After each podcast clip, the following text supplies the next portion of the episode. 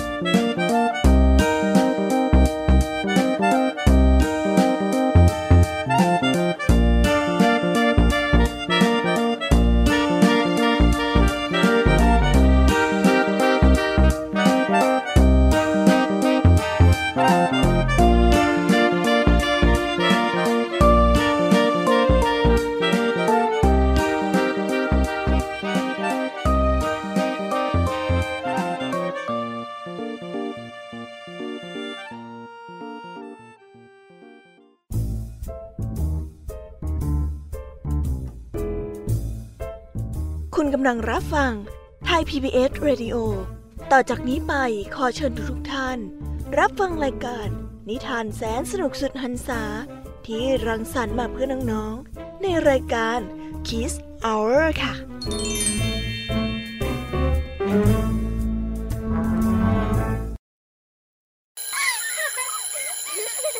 โรงเรียนเลิกแล้วกลับบ้านพร้อมกับรายการ Kids Hours โดยวัญญาชยโย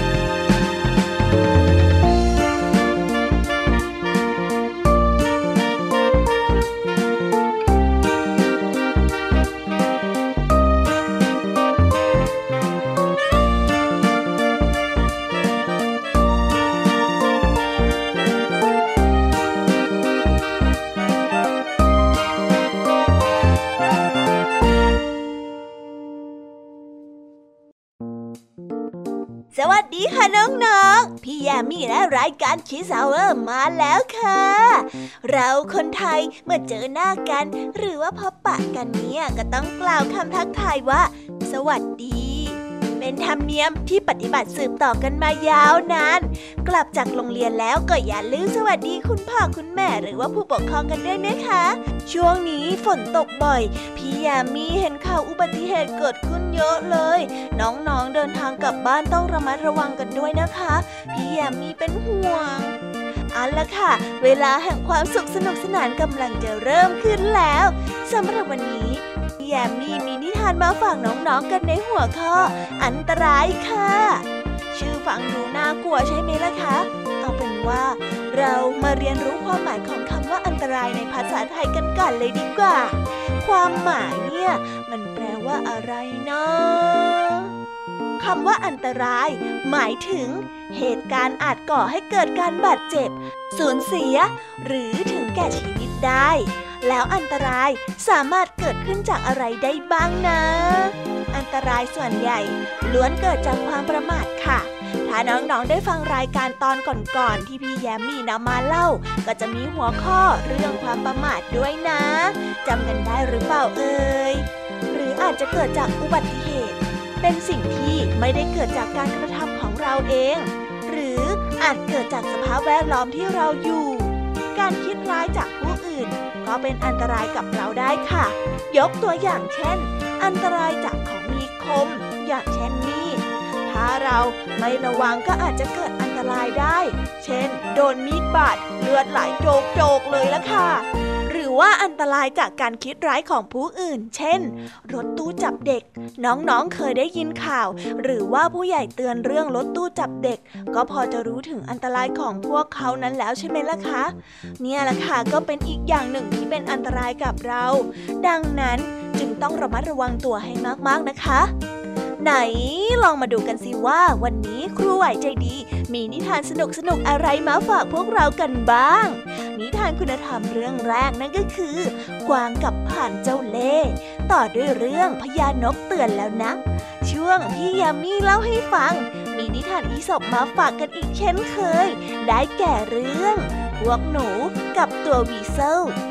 นักล่านกกับนกลัก และเรื่องสิงโต สุนัขจิ้งจอกและสัตว์ป่าค่ะ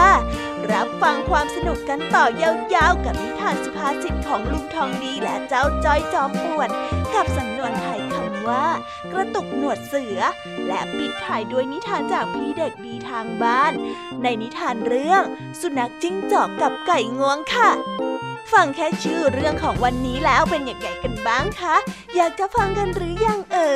ย มาค่ะมา เดี๋ยวพี่แยมมี่จะพาน้องๆไปพักผ่อนหลังเลิกเรียน โดยการเล่านิทานให้กับน้องๆฟังเอง ถ้าพร้อมกันแล้ว จะรออยู่ใหญ่คะ เราไปฟังนิทานกันเลยค่ะน้องๆ ไปกันเลย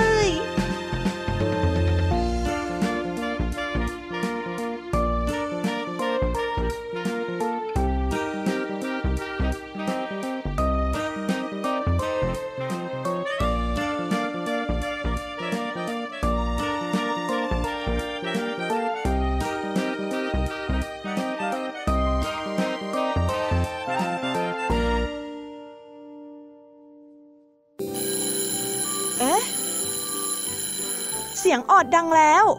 อุ้ยต้องไปเข้าเรียนแล้วล่ะค่ะ ไม่รอช้า เราไปหาคู่ไหวกันเถอะ ไปกันเลย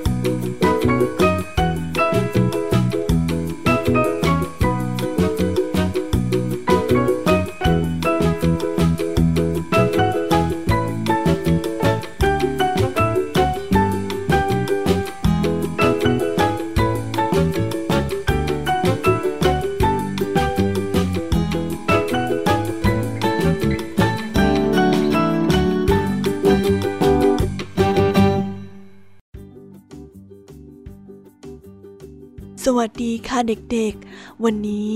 เราก็ได้มาเจอกันอีกแล้วนะคะ กับช่วงครูไหวใจดี และในวันนี้ก็ได้มาพบกับคุณครูไหว แน่นอนค่ะว่า เราก็จะได้มาพบกับนิทานคุณธรรมแสนสนุกกันอีกเช่นเคย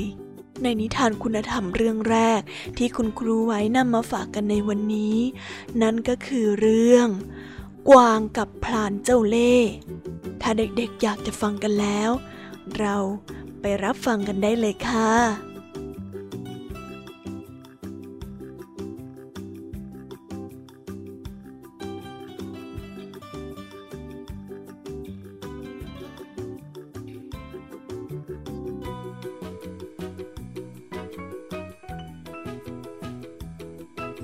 กันละครั้งหนึ่งนานมาแล้ว มีกวางหนุ่มตัวหนึ่ง เป็นกวางที่เฉลียวฉลาด ท่าทางปลาดเปลี่ยว และตื่นตัวอยู่เสมอ จึงทำให้มันรอดจากการถูกไล่ล่ามาได้ ในฤดูฝน ต้นผลไม้ได้ออกดอกออกผลเต็มต้น เจ้ากวางออกไปหาอาหารกินตามวิถีชีวิตของสัตว์ป่า ขณะที่กวางออกมาหาผลไม้กิน ด้วยพื้นดินที่เปียกชุ่มจากฝนทำให้เวลาเดินไปไหนมาไหน เกิดเป็นรอยเท้าตามดินที่เดิน อยู่มาวันหนึ่ง มีนายพลานออกมาล่าสัตว์ เขาได้สังเกตเห็นรอยเท้าของกวาง บริเวณใต้ต้นไม้ที่กวางไปกินทุกวัน จึงรู้ว่า ต้นไม้ต้นนี้มีกวางมากินผลไม้อยู่เป็นแน่ เขาจึงได้ทำแคร่ไว้บนต้นไม้ เพื่อนั่งซุ่มดูกวาง พอเช้ามืดวันรุ่งขึ้น เขาก็เตรียมหอกเตรียมอาวุธ และออกไปซุ่มรอกวางอยู่บนต้นไม้ ฝ่ายกวางเมื่อถึงเวลาเช้า ก็ออกไปหาอาหารกินตามปกติ โดยไม่รู้ว่าข้างหน้านั้นมีอันตรายรออยู่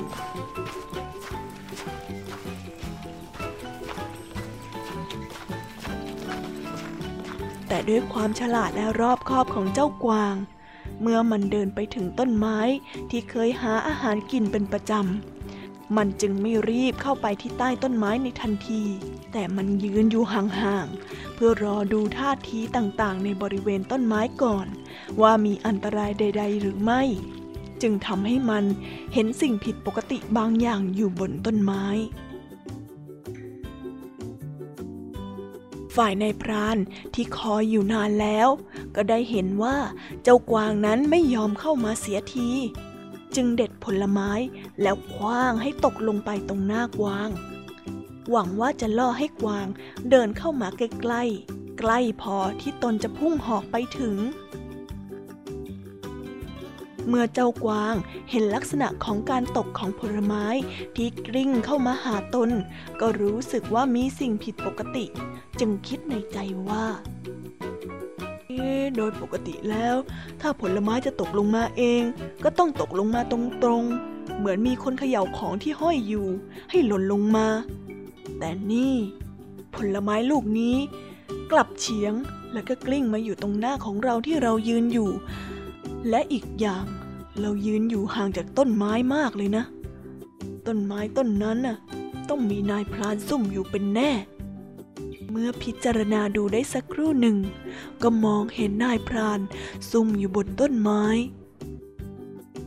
กวางตัวนั้นมองเห็นนายพรานแล้ว แต่ทำทีว่ามองไม่เห็น แล้วก็ได้เดินหลีกห่างออกไป แต่ก่อนไป กวางตัวนั้นก็แกล้งพูดกับนายพานเสียงดัง ๆว่า เจ้าลูกไม้เอ้ย เมื่อก่อนน่ะ เจ้าเคยตกลงมาตรงๆ แต่ว่าตอนเนี้ยตกลงมาผิดธรรมชาติเสียแล้วนะ เราอะรู้ว่ามีอันตรายรอเราอยู่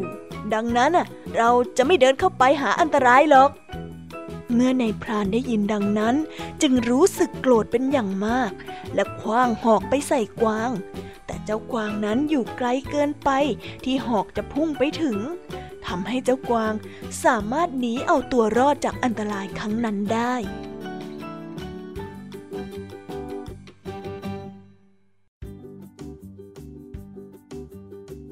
นิทานเรื่องนี้ก็ได้สอนให้เรารู้ว่า การสังเกตและรู้จักระมัดระวังตัว จะทำให้เรารอดพ้นจากอันตรายได้ค่ะ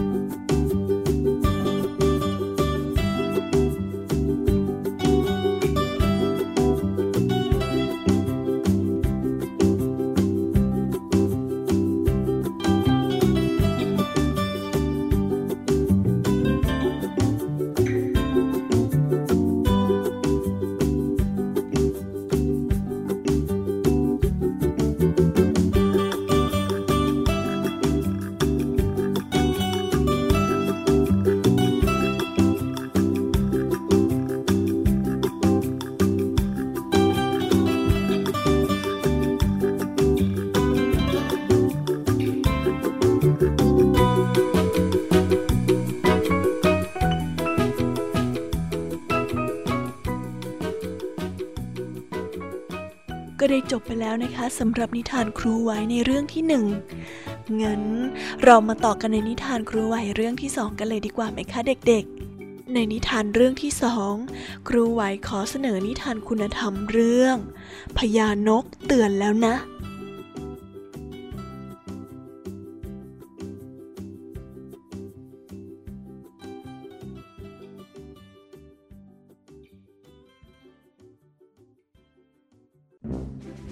ณป่าใหญ่แห่งหนึ่งพญานกได้พาบริวารของมันนับพันตัว เข้ามาอยู่ที่ต้นไม้ใกล้ ๆกัน นกทุกตัวต่างพากันหากินอยู่ในป่าอย่างมีความสุข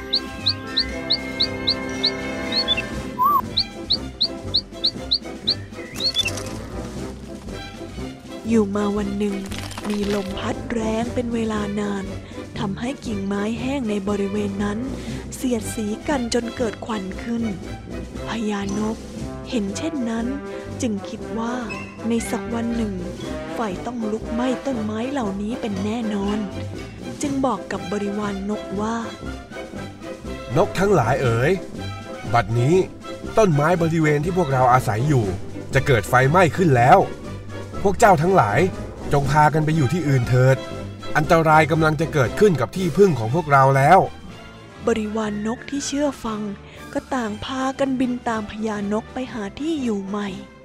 แต่บริวารอีกส่วนหนึ่ง กลับดื้อดึง อวดดี ไม่ยอมทิ้งรังตามไปด้วย แถมยังกล่าวหาอีกว่าปะโถเอ้ยทำเป็นขี้ขาตาขาวไปได้ แค่เห็นแค่หยดน้ำหยดเดียว ก็กลัวว่าจะมีจระเข้ไปเสียแล้วอะเฮ้อคิดดูสิ บางตัวก็ยังพูดขึ้นอีกว่า ธรรมดาไฟไหม้ป่า ไม่ใช่ว่าจะเกิดขึ้นได้ง่ายๆ เรามาอยู่ตั้งแต่เกิดแล้ว ไม่เห็นจะมีอันตรายอะไรเลย ต่อมาไม่นาน ก็มีลมพายุพัดอื้ออึงมาเป็นเวลานาน กิ่งไม้ได้ถูกลมพัดเสียดสีไปมา จนเกิดเป็นสะเก็ดไฟ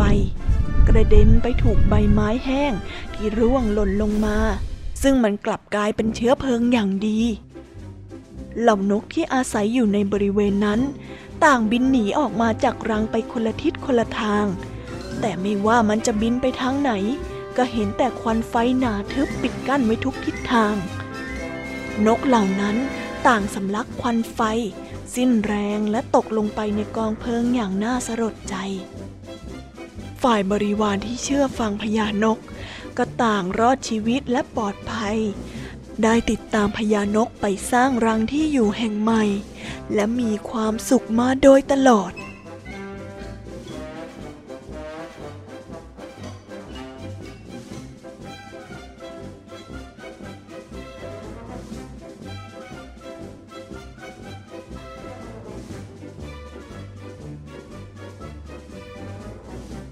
นิทานเรื่องนี้ก็ได้สอนให้เรารู้ว่า ความประมาท เป็นบ่อกเกิดแห่งความอันตราย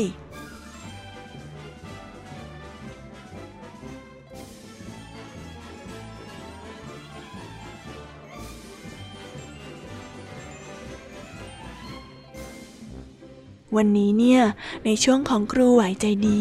ก็ได้จบลงแล้ว งั้นเรามาพบกันใหม่ในวันหน้า ครูไหวต้องขอตัวลากันไปก่อน เพื่อที่จะไปเตรียมนิทานแสนสนุกมาฝากเด็กๆกัน ครูไหวไปก่อนนะ บ๊ายบายค่ะเด็กๆ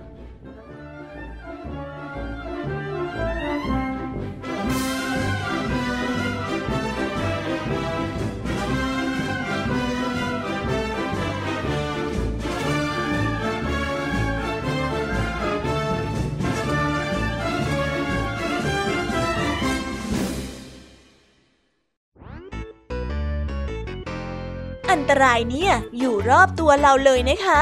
ดังนั้นเราต้องระมัดระวังตัวให้รอบคอบแบบเจ้ากวาง และจงอย่าหัวดื้อแบบเจ้านกนะ อย่างเจ้ากวางเนี่ยได้รอดมาได้ เพราะว่ารู้จักระมัดระวังตัว แต่เจ้านกที่ไม่เชื่อฟังพญานก ก็ต้องพบกับจุดจบในกองไฟ เป็นตัวอย่างการปฏิบัติตัวเมื่อเจอกับอันตรายได้เป็นอย่างดีเลยนะคะ เดี๋ยวเราไปสนุกกันต่อกับนิทานช่วงต่อไปกันเลยดีกว่าค่ะ งั้น เราไปต่อกันในนิทานช่วงพี่ยามีเล่าให้ฟังกันต่อเลยดีกว่า ไปกันเลย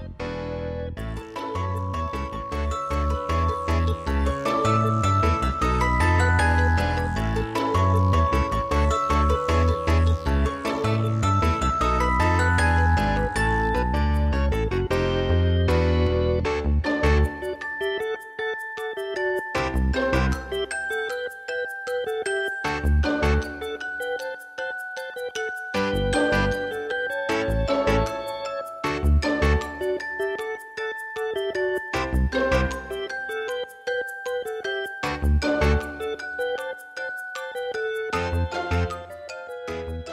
วัสดีค่ะ ก็มาพบกับพี่แยมมี่ในช่วง พี่แยมมี่เล่าให้ฟังกันอีกแล้วนะ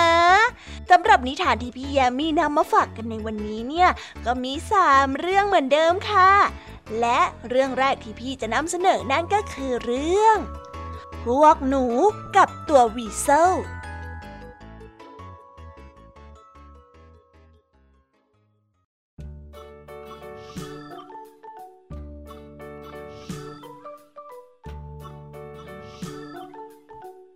ละครั้งหนึ่งนานมาแล้ว เหล่าตัววีเซลกับบรรดาหนูเกิดทำสงครามต่อสู้กันมาอย่างยาวนาน ต่างฝ่ายต่างเสียเลือดสีเนื้อ และทุกครั้งที่มีการรบ เจ้าตัววีเซลก็จะเป็นฝ่ายชนะพวกหนูทุกครั้งบรรดาหนูคิดว่าที่มันพ่ายแพ้นั้น อาจจะเป็นเพราะพวกมันไม่มีผู้นำกองทัพ คอยบังคับบัญชาการรบ และไม่มีระเบียบวินัยนั่นเอง เราว่านะ เหตุผลที่เราไม่ชนะในการรบในแต่ละครั้งน่ะ มันเป็นเพราะว่า เราอะขาดแม่ทัพที่จะมาเป็นผู้นำในการรบให้แก่เรา ทุกคนว่าไหม ดังนั้นพวกมันจึงคิดเลือกผู้นำที่จะสืบเชื้อสายมาจากตระกูลผู้ทรงเกียรติ แข็งแรงและเป็นนักวางแผนการ และต่อสู้ได้อย่างกล้าหาญ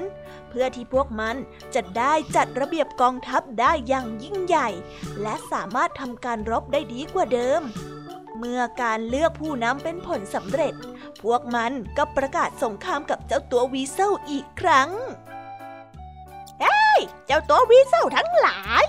ข้าขอประกาศศึกกับพวกเจ้าอีกครั้ง แน่จริงออกมาแซ่ข้าไม่กลัวเจ้าแล้ว ออกมา แม่ทัพหนูตัวใหม่ พันหัวด้วยฟาง เพื่อที่จะให้ทหารหนูสังเกตเห็นมันได้ชัด แต่สงครามแทบจะยังไม่ทันได้เริ่มต้น บรรดาหนูก็ต้องพ่ายแพ้กระเจิดกระเจิง หนีลงรูกันไปอย่างเร่งรีบ แต่แม่ทัพมันยังไม่สามารถหนีลงรูได้ทัน เพราะเครื่องประดับบนหัวของมันกลายเป็นจุดเด่น มันจึงถูกเจ้าตัววีเซลจับกินเป็นตัวแรก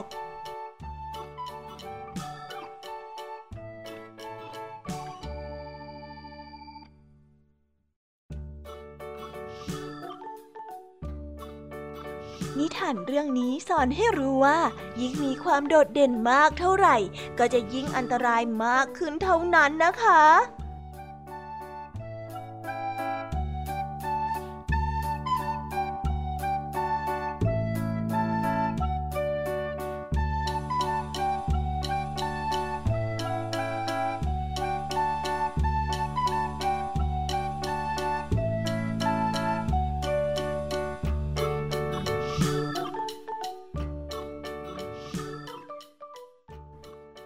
จบไปแล้วนะคะสำหรับนิทานของพี่แยมมีเรื่องที่หนึ่งเพราะฉะนั้นเนี่ยเราไปต่อกันในนิทานเรื่องที่สองกันเลยดีกว่าค่ะ ในนิทานเรื่องที่สองพี่แยมมีขอเสนอนิทานเรื่อง นักล่านกกับนกลัก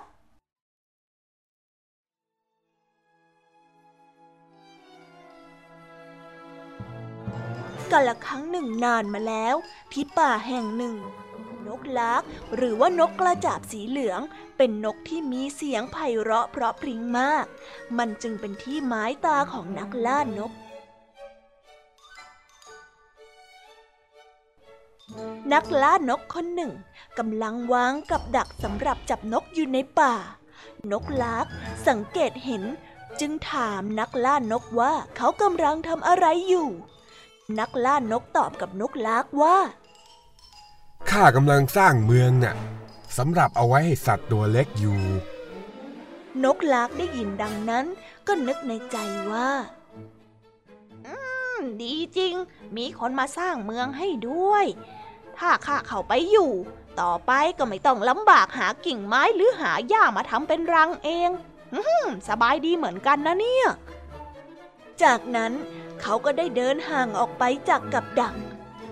นกลากหลงเชื่อในคำพูดของนักล่านก จึงเดินเข้าไปกินเหยื่อโดยไม่ทันตั้งตัว มันได้ติดอยู่ในกับดักไปไหนไม่ได้ เมื่อนักล่านกกลับมา จับนกลากใส่กรงแล้วนกลากจึงพูดกับนักล่านกว่าถ้านี่เป็นเมืองที่ท่านสร้างขึ้นจริง ก็คงไม่มีใครอยากจะมาอยู่เป็นแน่ แต่เจ้าก็เข้ามาอยู่ในเมืองของข้าแล้วไง นิทานเรื่องนี้ก็ได้สอนให้เรารู้ว่า อย่าเห็นแก่ผลประโยชน์รอดใจ จนมองข้ามอันตรายที่แฝงอยู่จำไว้นะคะน้องๆหนูๆ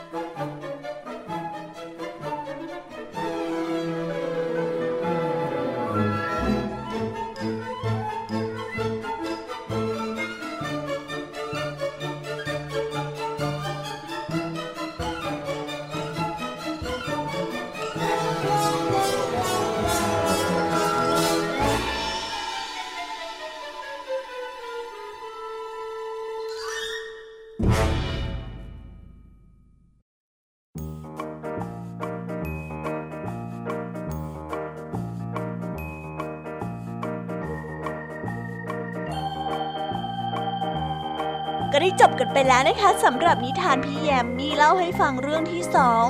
งานไม่รอช้า เราไปต่อกับนิทานเรื่องที่สามกันเลยค่ะ ในนิทานเรื่องนี้ พี่แยมมีขอเสนอเรื่อง สิงโต สุนัขจิ้งจอกและสัตว์ป่า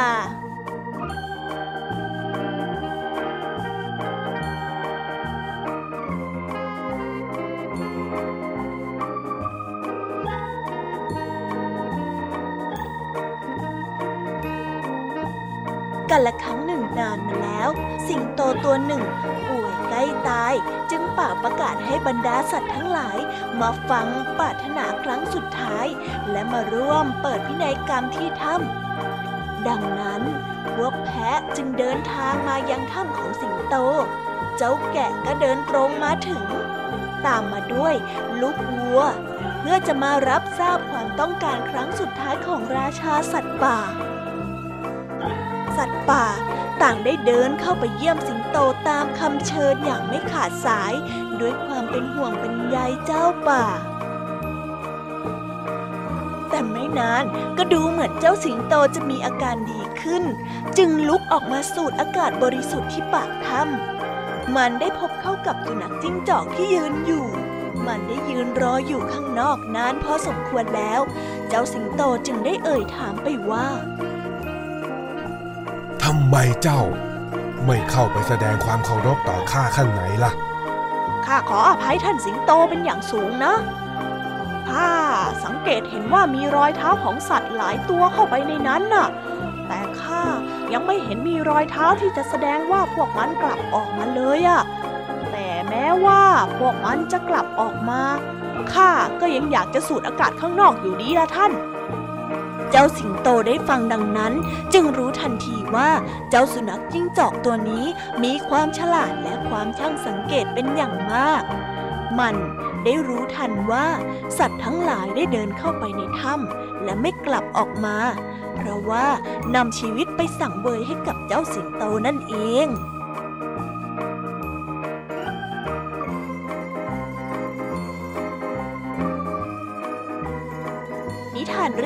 ก็ได้สอนให้เรารู้ว่า ความช่างสังเกตจะช่วยให้เรารอดพ้นจากอันตรายได้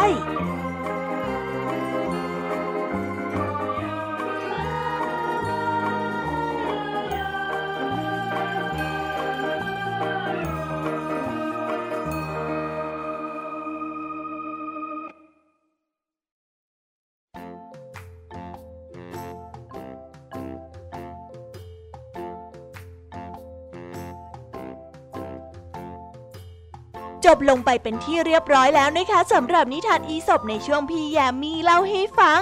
ทั้งสนุกและก็ได้ข้อคิดเยอะเลยนะคะ โดดเด่นมากไปก็อันตราย เห็นแก่ประโยชน์มากไป ก็เป็นอันตราย แต่การรู้จักช่างสังเกตทำให้เราปลอดภัยจากอันตรายได้นะคะ ดูตัวอย่างได้จากเจ้าสุนัขจิ้งจอกที่ไม่หลงกลเจ้าสิงโต ไม่เช่นนั้นเนี่ยคงจะถูกจับกินเป็นอาหารเหมือนกับสัตว์ตัวอื่นๆไปแล้ว ไปต่อกับนิทานช่วงต่อไปของรายการเราเลยดีกว่าค่ะ วันนี้ลุงทองดีจะมาสอนสำนวนไทยคำว่า กระตุกหนวดเสือ หมายความว่าอย่างไร เราไปติดตามกันได้เลยค่ะ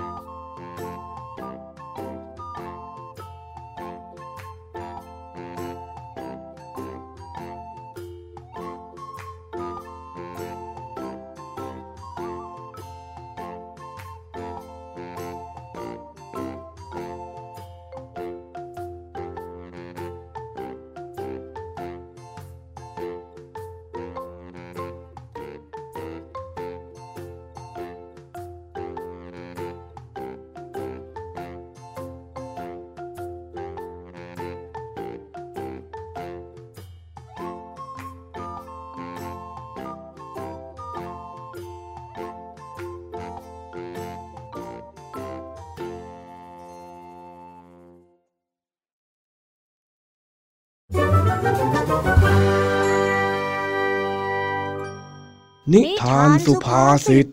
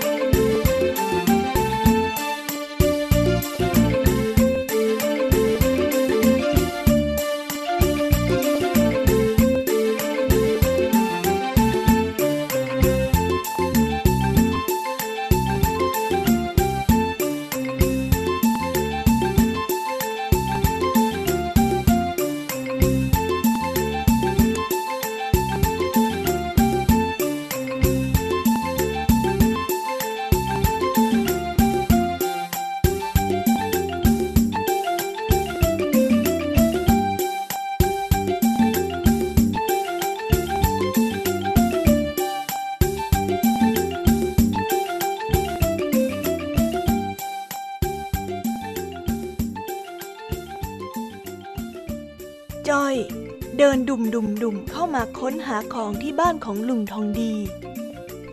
อ้าว เจ้าจ้อย นั่นกำลังหาอะไรของเองอีกแล้วนั่นน่ะ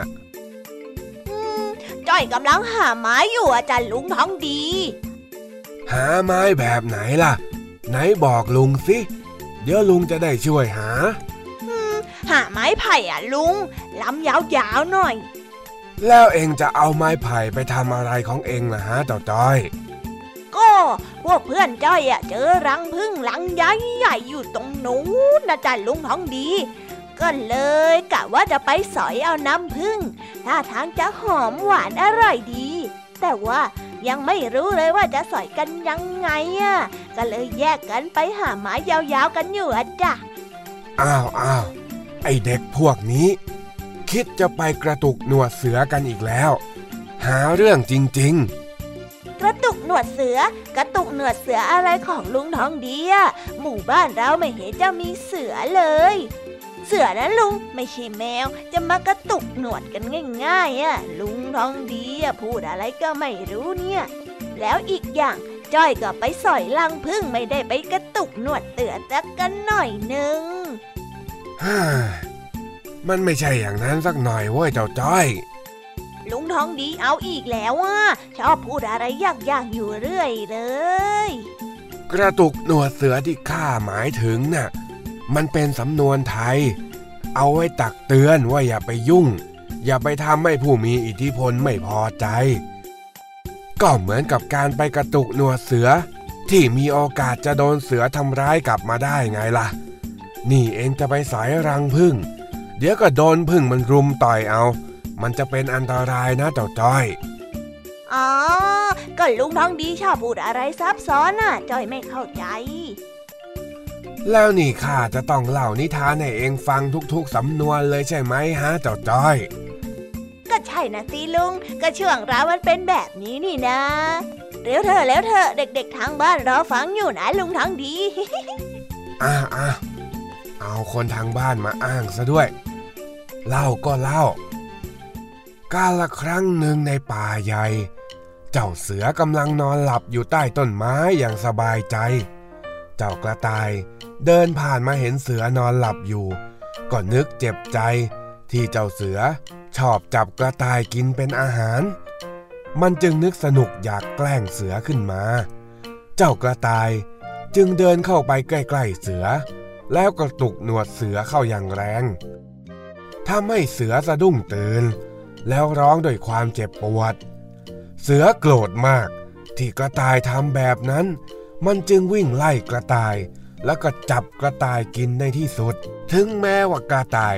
จะสะใจเพียงชั่วครู่ แต่ผลลัพธ์ของการไปยุ่งกับหนวดเสือ การทำให้ผู้มีอิทธิพลไม่พอใจ ก็นำภัยมาสู่ตัวเอง เพราะแบบนี้เขาจึงเรียกการกระทำที่เสี่ยงอันตรายกับผู้มีอิทธิพล หรือมีอำนาจเก่งกาจกว่าเรา ที่ไปทำให้เขาไม่พอใจว่า กระตุกหนวดเสือ อย่างเองกับเพื่อนนี่ก็เปรียบพึ่งเป็นเสือ หากเองไปตีรังพึ่งพึ่งมันก็จะบินยกฝูงมาต่อยเอาได้ยังไงล่ะ อ๋อ อย่างนี้นี่เองอะจ้อยเข้าใจแล้วจ้ะลุงทองดี เข้าใจอย่างนี้แล้ว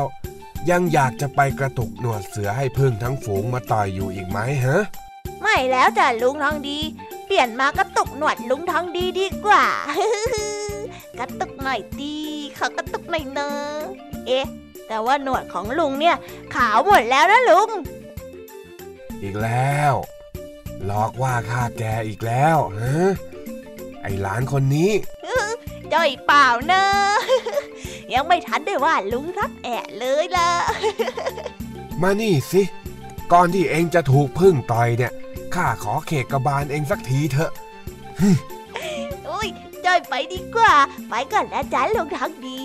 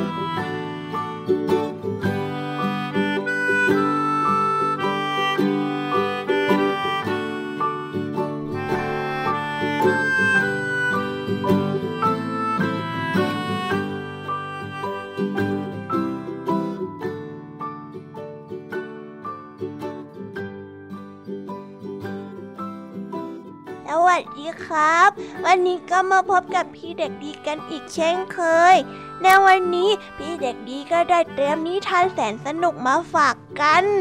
ในนิทานเรื่องตุนักจิ้งจอกกับไก่งวง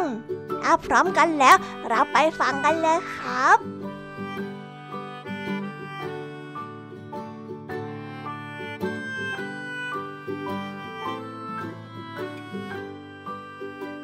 นัขจิ้งจอกตัวหนึ่ง เดินผ่านต้นไม้สูงต้นหนึ่ง มันมองขึ้นไป เห็นไก่งวงกลุ่มหนึ่งกำลังเกาะอยู่บนต้นไม้ มันอยากที่จะกินไก่งวงพวกนั้นมาก แต่ไก่งวงได้ระมัดระวังตัวเองเป็นอย่างดี จึงคิดหาวิธีโดยการร้องเพลง ให้พวกไก่งวงฟัง พร้อมกับเต้นไปรอบๆต้นไม้ ไก่งวงจ้า พวกเจ้าช่างมีเสียงที่ไพเราะยิ่งนัก ช่วยร้องรำทำเพลงร่วมกับฉัน ให้ฉันได้ฟังเป็นบุญหูสักครั้งได้หรือไม่ ฉันได้ยินพวกท่านร้องเพลงกันแล้ว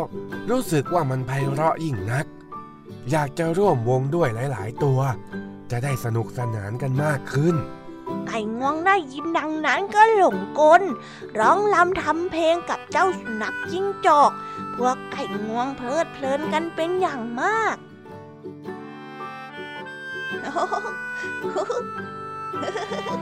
ดูเจ้าสุนัขจิ้งจอกสิ มันดูเจ้าสุนัขจิ้งจอกเต้นไปเต้นมา โดยไม่ละสายตา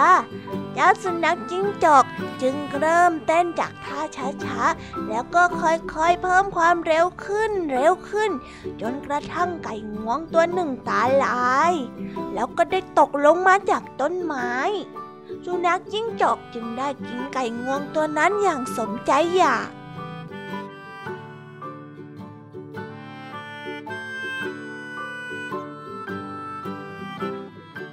ในนิทานเรื่องนี้ก็ได้สอนให้กับเรารู้ว่าความเพลิดเพลินและความสนุกสนาน มันมักจะมีอันตรายแฝงอยู่เสมอ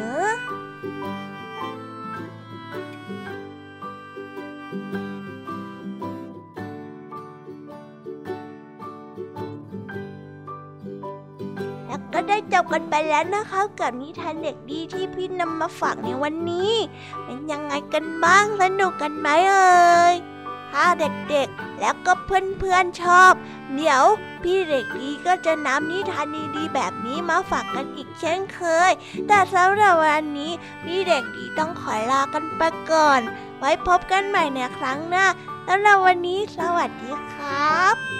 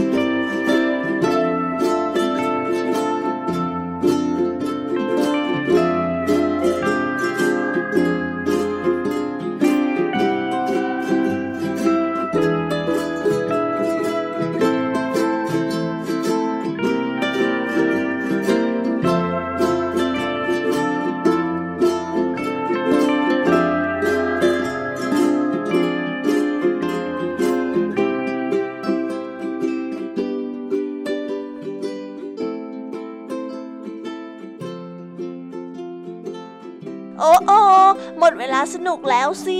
เวลาเดินไปไวอีกแล้วนะคะเนี่ย พี่แยมมี่ยังมีนิทานที่อยากจะเล่าให้กับน้องๆฟังอยู่อีกเพียบเลยละค่ะ แต่ไม่เป็นไรค่ะ เดี๋ยวพี่แยมมี่จะมาเล่านิทานให้กับน้องๆฟังทุกวันเลยดีไหมคะ แต่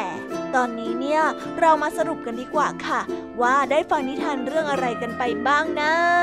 วันนี้เริ่มต้นจากคุณครูไหวใจดีของเรา ครูไหวนั้นเองที่มาพร้อมนิทานคุณธรรมสองเรื่องได้แก่ กวางกับพลานเจ้าเล่ ต่อด้วยเรื่องพญานกเตือนแล้วนะ ช่วงพี่แยมมี่ที่แสนจะใจดี และก็สวยที่สุดในสามโลกก็ได้มาเล่านิทานทั้งสามเรื่องสามรสให้กับพวกเราได้ฟังกัน นั่นก็คือเรื่อง พวกหนูกับตัววีเซลนักล่านกกับนกหลาก และเรื่องสิงโต สุนัขจิ้งจอกและสัตว์ป่าค่ะ วันนี้นิทานสุภาษิตจากลุงทองดีและก็เจ้าจ้อยจอมป่วน กับสำนวนไทยคำว่า กระตุกหนวดเสือที่เจ้าจ้อยเนี่ยเกือบจะโดนพึ่งต่อย เพราะจะเข้าไปตีหลังพึ่งนั่นเอง และปิดท้ายด้วยนิทานจากพี่เด็กดีทางบ้าน ในเรื่องสุนัขจิ้งจอกกับไก่งวงค่ะเต็มอิ่มกับนิทานแสนสนุกตลอดหนึ่งชั่วโมงที่พี่แยมมี่นำมาเล่าให้ฟังกันเลยใช่ไหมล่ะคะ เอาเป็นว่านิทานจบลงไปแล้วเนี่ย ก็อย่าลืมทำการบ้านกันด้วยนะคะ ห้ามอู้นะ